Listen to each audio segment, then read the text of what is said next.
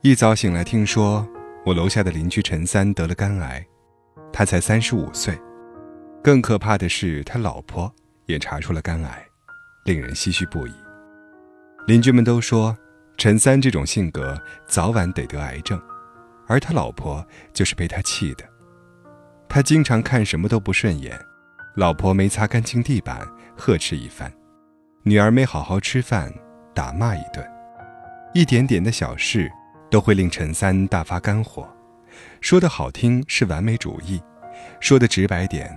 就是格局太小了。他们经常在半夜吵架，都是因为一些鸡毛蒜皮的小事。比如孩子生病，陈三定要指责妻子失职。只要陈三觉得心里不舒服，第一个遭殃的就是妻子。朱茵在接受采访时曾说：“看一个女人嫁的好不好，看镜子里的自己是不是越来越漂亮。过得幸福的女人会越来越容光焕发。”而婚姻不幸福的女人，只会一天比一天丑。陈三的妻子才三十几岁，走到外面就有人喊她大妈。她身材臃肿，衣着朴素，整天愁眉苦脸、唉声叹气的。她曾和邻居透露过，害怕回家，只要一回到家里，陈三就要对他大呼小叫的。他每次发疯，不是自扇耳光，就是拿头撞墙。他是典型的悲观主义者，经不起任何事情考验。不仅如此，他还有熬夜的坏习惯，经常熬到半夜三点才睡。只要老婆劝他早点睡，就会掀起一阵腥风血雨。中医常说，怒伤肝，恐伤肾。一个情绪长期不稳定的人，家庭气氛也会变得很紧张。长期处于愤怒和惊恐情绪中的人，再加上长期熬夜。很容易得癌症。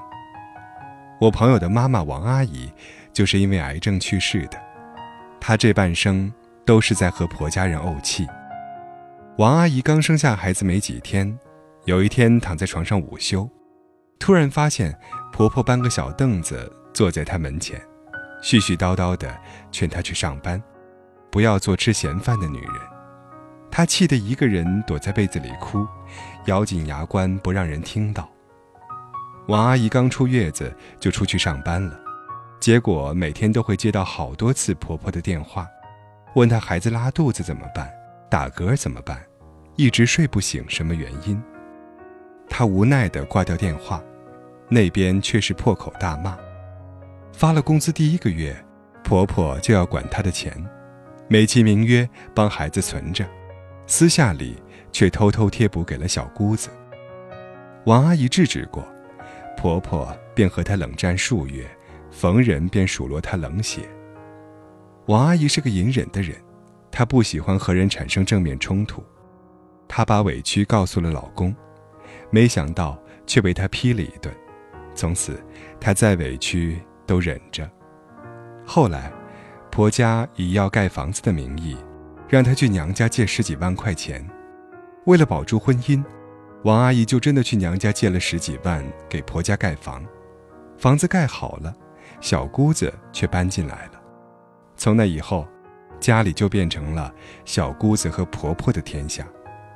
他们一家人饭后其乐融融地看电视，而王阿姨却在厨房洗碗收拾。等到孩子十几岁时，王阿姨身体每况愈下，也没有去医院检查。她发了半年的低烧，吃什么药都没用，实在拖得不能再拖了，才去医院检查，发现是淋巴癌，已经没有手术的必要了。其实，毁掉王阿姨的不是癌症，而是她的癌症性格。有情绪得不到释放，长期逆来顺受的人，就是癌症性格。人体一生气就会产生很多毒素，从而造成身体机能下降。久而久之，容易得癌症。这不是危言耸听，而是得到过医生的认可的。给大家科普一下，什么是癌症性格？癌症性格是指容易导致罹患癌症的个人性格特征。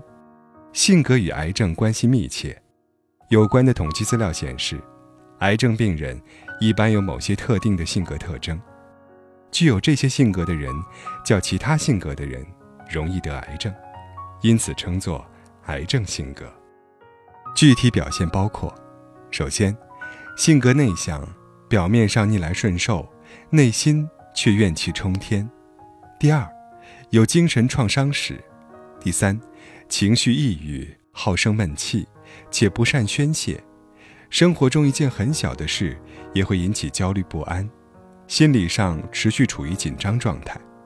表面上处处牺牲自己，为别人打算，但内心又不情愿。第四，遇到困难，开始的时候不尽力克服，拖到最后又不得不被动应付。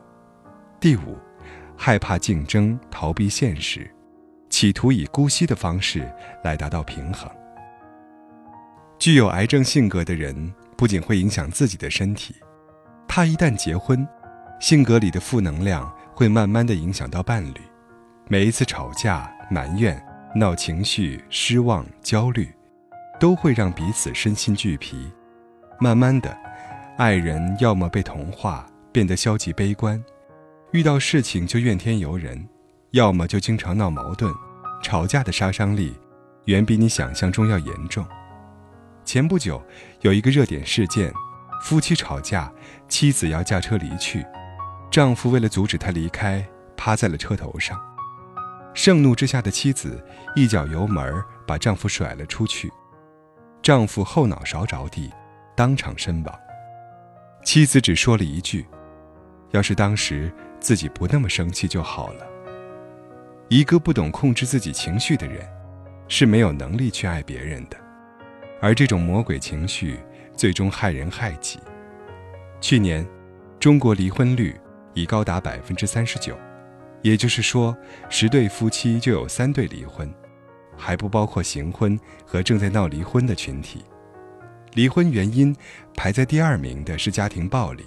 实践证明，癌症性格的人更容易使用暴力，他会把垃圾情绪习惯性的倒在配偶身上。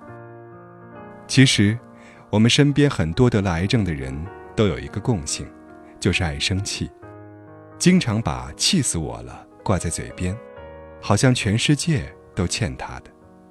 科学证明，长期爱生气的人，患癌风险是正常人的五倍，离婚率是正常人的十倍以上。被癌症性格毁掉的中国式婚姻数不胜数。人要灭亡，必先疯狂。其实想想，何必呢？生气，是用别人的错误。